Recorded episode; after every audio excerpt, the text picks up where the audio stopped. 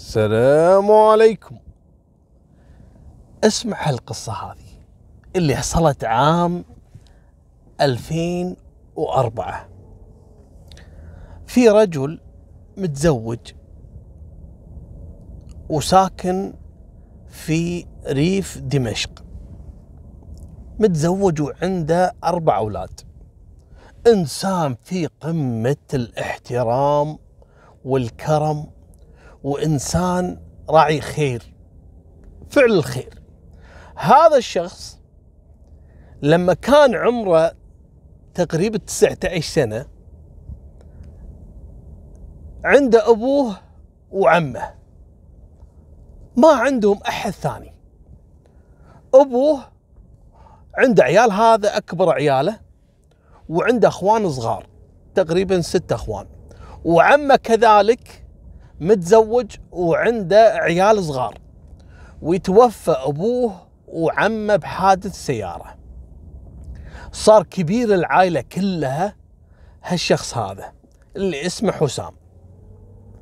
حسام هذا لما كان عمره 19 سنة وكان هو الأكبر واحد من العائلة من العيال كلهم من عيال عمه وعيال اللي هم إخوانه. قام واشتغل في بداية حياته في الحدادة وبعدين التحق في الأمن الجنائي وقام يصرف على العائلتين وهو في عمر 19 20 سنة. يعني رب أخوانه ورب عيال عمه. لين كبروا ما شاء الله وهذا سبحان الله الله كان فاتح عليه لأنه كان يرعى يتامى وشوي شوي تطورت معاه الحياة وترك السلك العسكري وبدأ يشتغل في التجارة والله فتح عليه وما خلى لا أخوانه ولا عيال عمه يحتاجون لأي شيء. إلى أن كل واحد ما شاء الله اللي صار ضابط واللي صار طبيب واللي صار كذا وراحت فيهم الدنيا. لكن الكل كانوا يحبون حسام ويعتبرونه انه هو اللي رباهم. وإن هالخير هذا اللي جاهم من الله عز وجل ثم من حسام اللي ما قصر معاهم من بداية حياته. المهم هذا حسام هم كبر وتزوج وصار عنده عيال ويوم من الأيام احتاج يروح يخلص بعض الأعمال يعني تخص يعني موضوع الجنائي في بعض المحلات وطالبين منه ورقة من الأمن الجنائي فقام متصل على واحد من عيال عمه اللي هو أصلا مربيه شلونك يا هلا حبيبي حسام؟ شلونك؟ وش أخبارك؟ قال له والله أنا ترى جايك الحين على دمشق. وبطلع إن شاء الله الحين من البيت وجايك. ترى عندي معاملة فلانية. قال إذا ما تشيلك الأرض تشيلك عيوني. طلع حسام من بيته. بعد ما ودع زوجته وعياله ووصاهم على أمهم وكذا وركب سيارته. أول ما طلع من المنطقة وتعدى بتقريبا 10 كيلو وتجيه طلقة من قناص. ما يعرفون وين مصدرها وين المكان اللي كان فيه القناص وليش أطلق عليه النار. المهم هالطلقة هذه اخترقت راس حسام ومات على طول لأن هذه الطلقة كانت من سلاح قناصة يسمونه 12 ملي ونص. يسمونها مخترق متفجر. هذه كانت الطلقة إذا أصابت سيارة ولا أصابت إنسان مستحيل انه ما يموت لأنها كانت تسبب انفجار وكان دائما الضحايا يموتون على طول أو يتقطعون. مالكم بالطويلة. ولد عمه ضابط في الأمن الجنائي. وطول عليه حسام ما جاه يسأل يسأل وش فيه تأخر يتصل على هلا وهو جايني في الطريق وليش تأخر؟ قالوا لا والله ما ندري. طلع من عندنا و... وفعلا قال إنه بيجيك على دمشق. المهم لما بحث قالوا له إنه في حادث. واحد لقيناه مقتول على الشارع العام وموجود فيه سيارته وفي طلقة اخترقت الزجاج الأمامي للسيارة وأصابته في الرأس. زعل عليه. ولد عمه زعل كأن اللي ميت أبوه أعز من أبوه. كان له قيمة الولد هذا حسام. المهم قلب الدنيا عليه وهذا ضابط في الأمن الجنائي لكن ما هو ضابط عادي. ضابط كان له شنة ورنة أيامها. منو اللي اقتله ومن اللي يتجرأ وهالطلقة وين مصدرها؟ المهم قلب الدنيا وطب الشرعي وكذا قالوا له هذه طلقة من قناص. قناصة هذه. ما هي طلقة عادية والطلقة ال 12 ملي ونص هذه كبيرة يعني تبين عن طلقة الرشاش وكذا يبين. والعلم تطور وقتها. منو هذا؟ يدورون في المكان اللي جته الطلقة ما كان في مباني أو يعني آه، مباني ل يعني آه، لأي جهة أمنية مثلا أو منازل ممكن تكون الطلقة جاية من يعني كأن الطلقة جاية من مكان شخص كان ينتظر مرور حسام عشان يقتله. يعني قاعد في هالطريق وكان ينتظر حسام لأنه ما كان في أثر لأي طلقات ثانية. هي طلقة واحدة فقط وكان مقصود فيها حسام علشان يموت. ولد عمه قال أنا ما راح أخلي الموضوع يمر بهالسهولة هذه. لازم أعرف من اللي قتله. وقعد يحوس بهالمنطقة هذه ويحوس يحوس لأنه بعد ما اكتشف إن هذه طلقة قناص وطلقة القناص ممكن إنه يصيب الهدف على بعد سبعة كيلو. والإصابة القاتلة تكون خمسة كيلو. لأن مرات إذا كان من سبعة كيلو والطلقة قديمة مثلا ممكن شخص ما يموت يعني ممكن يصيب يعني آه، بإصابات بليغة لكن ما يموت. فكان حاط الهدف سبعة كيلو يعني دار مدار موقع الجريمة. وقعد يبحث يدور يدور قلب الدنيا حط له مخيم في موقع الجريمة وتدخل وكلم المسؤولين وسلموه ملف القضية. قاعد يدور همه فقط يعرف مصدر هالطلقة هذه. ومن أصعب القصص الجنائية لما تكون فيها طلقة قناص. وفي أفلام أجنبية كثير تكلمت بنفس الموضوع هذا. هني عندنا بالكويت حصلت كذلك نفس الواقعة. في أسيويين اثنين اثنيناتهم ماتوا من طلقة قناص. قعدوا يبحثون فترات طويلة اكتشفوا بعدين انه واحد مراهق كان يطلع من سطح بيتهم من منطقة تبعد عن موقع الجريمة أكثر من 4 5 كيلو وكان يعني يعني يتدرب على سلاح القناصة ماخذ سلاح والدة وكان يطلق على أسيويين على بعد خمسة كيلو يطالعهم من من خلال المنظار وقتلهم وهو ما يدري إنه قاتلهم. هذا طبعا طريقة القاء القبض عليه أنا سبق إني ذكرتها في فيديو سابق. ما لكم بالطويل علشان أنا بس أوضح لكم مدى صعوبة العثور على القناص. وقصص القناص كثيرة حصلت في العالم. المهم هذا قاعد يدور يدور وحزين على ولد عمه ويتهدد ويتوعد. قال أنا راح أخلي ملف القضية هذه يكون ملف متكامل. يعني راح أبدأ أحقق مع جميع أقارب حسام اللي هم كذلك عيال عمه. بدأ يسألهم واحد واحد. انت شنو علاقتك في حسام؟ متى آخر مرة شفت حسام؟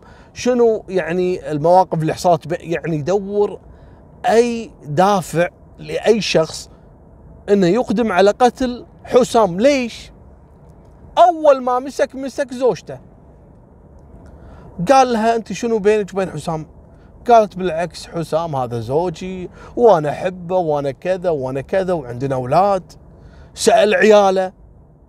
قالوا يبا أبونا هذا أصلا ما في مثله بهالدنيا. أبونا كان يخدم الغريب فما بالك لما يكونون عياله. استبعد الزوجة واستبعد العيال. بدأ يحقق مع عيال عمه بدأ يحقق مع الجيران يحقق مع الناس اللي يشتغل معاهم حسام في التجارة وكذا. ما عثر على أي دليل يوصله إلى المجرم. رجع مرة ثانية إلى زوجة ولد عمه. قال له أنا صحيح أني حققت معاك لكن هالتحقيق هذا ترى ما هو أنت المقصودة. أنا بعرف خلفية الماضي اللي حصل معاك. أنا سمعت قصة من أحد الحريم الكبار. أن أنت لما تزوجتي ولد عمي حسام كنت يعني سبق أنك كنت متزوجة. قالت هذه قصة قديمة وكذا. إيه فهمينا شنو القصة؟ القصة هذه ترجع إلى 15 سنة قبل. قالت أنا كنت متزوجة ويوم من الأيام زوجي طلع من البيت وتم قتله عن طريق شخص مجهول أطلق عليه النار ومات. قال زين وبعدين؟ قالت الكارثة اللي أكبر من هذه أن بعد عشر سنوات من مقتل زوجي انقتل ولدي اللي كان عمره وقتها 13 سنة. من بعدها تزوجت أنا حسام الكلام هذا قبل 15 سنة. يعني القصة اللي قاعد تسولف عنها هي صار لها أكثر من 23 سنة قبل مقتل حسام. قال لها الحين زوجك الأولاني تم قتله؟ وولدك اللي كان عمره 13 سنة تم قتله؟ قالت إي نعم. شلون انقتل ولدك الحين؟ قالت ولدي واحد أطلق عليه النار لكن قصة ولدي وزوجي كانت ضد مجهول لأن ما عرفوا منه وكانت الأوضاع متوترة أيامها والكلام هذا قديم و...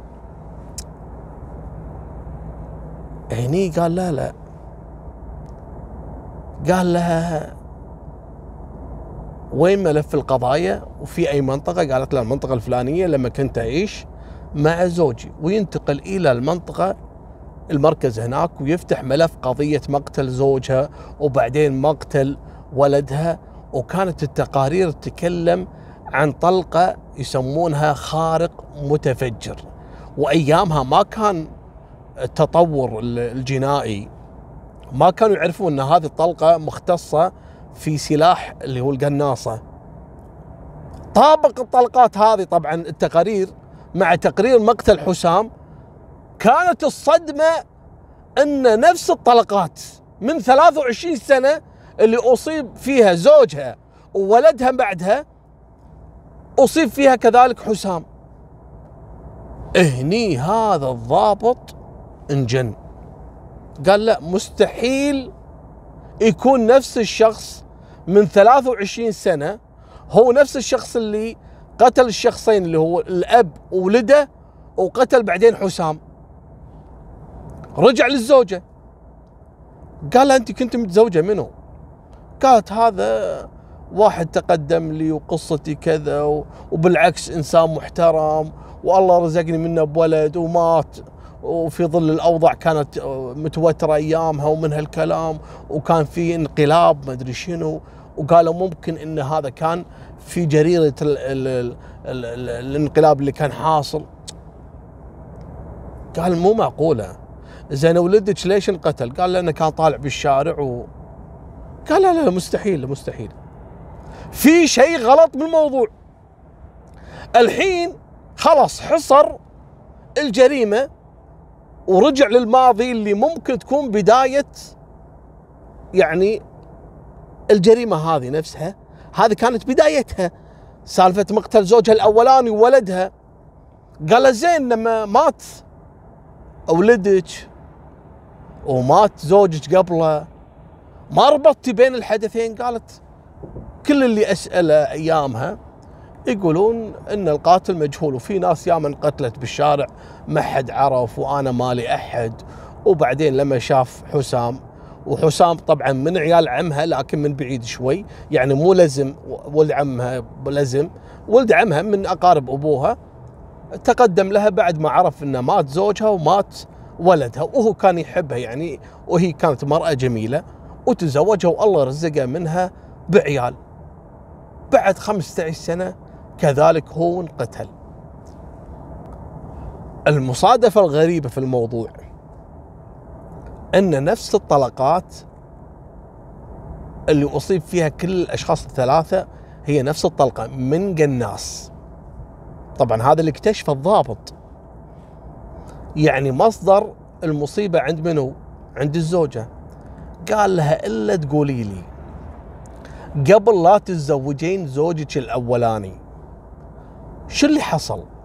في أحد من عيال العم مثلا نهى عليك يعني النهوة أو الحجر أو منعك من الزواج أو أحد كان معارض على الزواج. قالت لا بس كان في واحد اسمه هزاع. قال لها حلو سولفي. وأنتم اسمعوا السالفة بعد. هزاع هذا كان عمره 18 سنة أيامها. وهزاع كان معجب فيها البنت هذه الزوجة.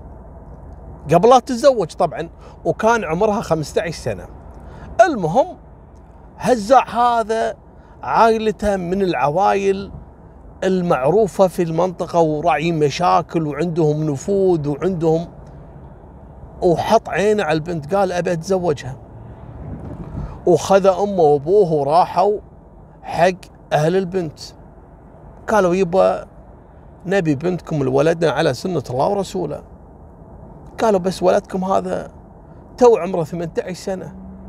لا مكمل دراسته لا هو موظف لا هو شيء. قال لي مو مشكلة يتوظف. شلون يتوظف؟ بلغ 18 سنة قال لا الحين بيكمل 18 سنة. والعسكرية لأن كان عندهم تجنيد الإلزامي غصبا عليه يروح. فكانوا عارفين إنه راح يروح. تجنيد إلزامي ممكن ياخذ له سنة سنة وشوي. قال إيه مو مشكلة بس أهم شيء إنكم تعطونا الموافقة يعني اخطبها وتعطونا الموافقة إنه يروح التجنيد ويخلص الفترة مالته الإلزامية وبعدين يتوظف وإن شاء الله تزين الأمور وتزوجونه. قالوا ما في مشكلة خله يروح يخلص التجنيد الإلزامي وبعدين إن شاء الله بعد سنة سنة وشوي يجي وإن شاء الله ما نقصر. والبنت موجودة وهي ترى إلى الآن صغيرة يعني. قال ما في مشكلة. البنت طبعا ما كانت تعرف هزاع ولا تحبه ولا في أي علاقة لكن ما عندها مانع إنها تتزوج. راح هزاع للتجنيد. طبعا القصة إلى الآن ما كشفوا شنو قصة هزاع؟ هذا منو هزاع؟ هزاع راح تجنيد وبعد سنة وشوي رجع. لكن الولد راعي خرابيط وسهر. طول الليل سهران ويقعد الصبح يدور شغل وهو تعبان وما له خلق يرجع ينام. وهذه حالته. ويجر فيهم سنة كاملة والناس ناطرينه. وخاطب بنتهم. ويقولون ها ما يخالف اليوم يجي إن شاء الله باكر يدبر له شغل ويجي يكون له أسرة مثلا ويتزوج البنت سنة سنتين. قالوا يبا هذا ما منه فايدة. وإحنا أصلا شرها علينا اللي إحنا منتظرينه يعني. والبنت جاها نصيبها. من اللي تقدم؟ قالوا هذا ولد عم أبوها. تقدم لها وانسان محترم وما عنده أي مشاكل وعنده ما شاء الله محل فاتح يعني يعني يقدر يكون له أسرة وعنده بيت صغير والبنت خلاص صار عمرها الحين 18 سنة على وشك الزواج. ما نبي نوقف نصيبها. وهذاك كان مجرد كلام. ويقوم أبوها ويزوجها لهالرجل هذا. وتزوجت والأمور طيبة. ويجيها هزاع بعد ثلاث أربع أيام من زواجها ويطق عليها الباب. كان منتظر لحظة خروج زوجها من البيت. يوم فتحت له ولا هذا هزاع. نعم. قال ما عرفتيني الحين أنا. قالت لا عرفتك أنت هزاع اللي تسوي نفسك يعني رجل وجاي تقدم لي وكذا ورحت لك سنتين ثلاثة على وجهك و... وما رديت علينا ولا محترم الناس. إيش تبي الحين؟ إحنا أنا تزوجت وأنا على ذمة رجال. قال له شوفي أقسم بالله إني ما راح أخليك تهنين بحياتك. وهني نهت السالفة اللي قاعدة تسولفها الزوجة هذه حق الضابط. قال لها زين يعني ما سوالك أي مشكلة، قالت من بعدها أنا ما شفته. لكن بعد تقريبا كم سنة أربع خمس سنوات تم قتل زوجي عن طريق طلقة نارية جتة في الشارع. وبعدها بعشر سنوات كان ولدي عمره 13 سنة تقريبا. جتة طلقة كذلك وتوفى. قال وين هزاع؟ قالت أنا والله ما أعرفه بس ممكن والدتي تعرف أهله يعني تعرف والدته وتعرف جماعة أهله يعني. سألوا العجوز شلونك يا يمه شو أخبارك؟ تذكرين الولد اللي اسمه هزاع اللي مرة تقدم وك قالت إيش في هذا؟ وينه تعرفين اهله؟ قالت لا والله بس أمه اسمها فلان الفلان الفلاني من العائلة الفلانية المعروفة ويروحون للعائلة وين الولد اللي ينقال له هزاع اللي أمه من عائلتكم؟ قالوا اي نعم هذاك بيت أبوه موجود في المنطقة هو بنفس المنطقة اللي هم عايشين فيها. ويروحون ويطقون عليه الباب. ولا هذا هزاع إلى الآن قاعد في بيت أبوه لا تزوج ولا استقر ولا وراعي خرابيط والبيت قالبه ثكنة عسكرية. شلون؟ يوم جو القبض عليه ولا عنده أسلحة وعنده بلاوي ومن بينها القناصة ويتلونه ويتلون جميع الأسلحة اللي عنده في البيت. لكن يبون يتأكدون طابقوا القناصه اللي عنده مع القناصة أو الطلقة اللي آه، اعثروا عليها في سيارة حسام الله يرحمه اكتشفوا إنها مطابقة. بدأ التحقيق مع هزاع. يا هزاع إحنا متأكدين الحين مليون بالمية أن أنت اللي قتلت حسام. لكن نبي نسالك سؤال. ليش قتلته؟ ويبطلهم الجربة. ولا حسام مجنون. صار له أكثر من 23 سنة وهو ما عنده أي شيء يفكر فيه غير هالبنت هذه اللي تزوجت وتركته. قال لهم أنا بقول لكم السالفة. ودام إني يعني تم اكتشاف إني أنا قاتل لي واحد فهي مو فارقة إني أقول لكم أنا كم واحد قتلت أصلا. شلون تكلم؟ قال من 23 سنة. يوم دريت إنها وافقت على ولد عمها من جماعتها وتزوجته وأنا فعلا رحت لها البيت وهدتها. لكن علشان ما أخلي أحد يشك بالموضوع انتظرت لي كم سنة ثلاث سنوات ثلاثة أربعة تقريبا وسمعت إن عندها ولد. وانتظرت زوجها في يوم من الأيام وهو راكب سيارته. أول ما طلع على الشارع واجيه بالقناصة وأضربه فيها الطلقة هذه واذبحه واقتله طبعا. إحنا باللهجة الكويتية نقول ذبحته يعني قتلته. المهم وقعدوا يبحثوا رجال الأمن عن مصدر هالطلقة لكن أنا كنت أبعد عن مسافة الجريمة أكثر من خمسة كيلو علشان مستحيل أحد يعرف وين مصدر هالطلقة. وكنت أحضر عزا هالرجل هذا وكنت أتعمد أجي عند بيته علشان أشوف هالبنت وهي تبكي على زوجها. وبعد عشر سنوات تذكرت السالفة. قلت ليش ما أقتل ولدها وأحرق قلبها كذلك؟ وقعد اتنطر ولا هذا فعلا ولدها صار عمره 13 سنة ويوم الأيام وهو طالع وجيه بهالقناصة وأعطيه طلقة وأقتله. وبعدين تركتها ونسيت. طبعا هذه المسكينة انهارت زوجها مات وبعد عشر سنوات مات ولدها اللي ما عندها غيره. وتقدم لها ولد عمها اللي هو حسام وتزوجها. يقول بعدين بعد مرور سنوات وأنا اشتغلت الحين على هالقناصة قمت يتم استخدامي. أي واحد عنده واحد يبي يقتله ثار شيء يقوم يقتل في العالم ومرات يستخدمها في عمليات السرقة وكان يتنطر الضحايا على الطرق العامة.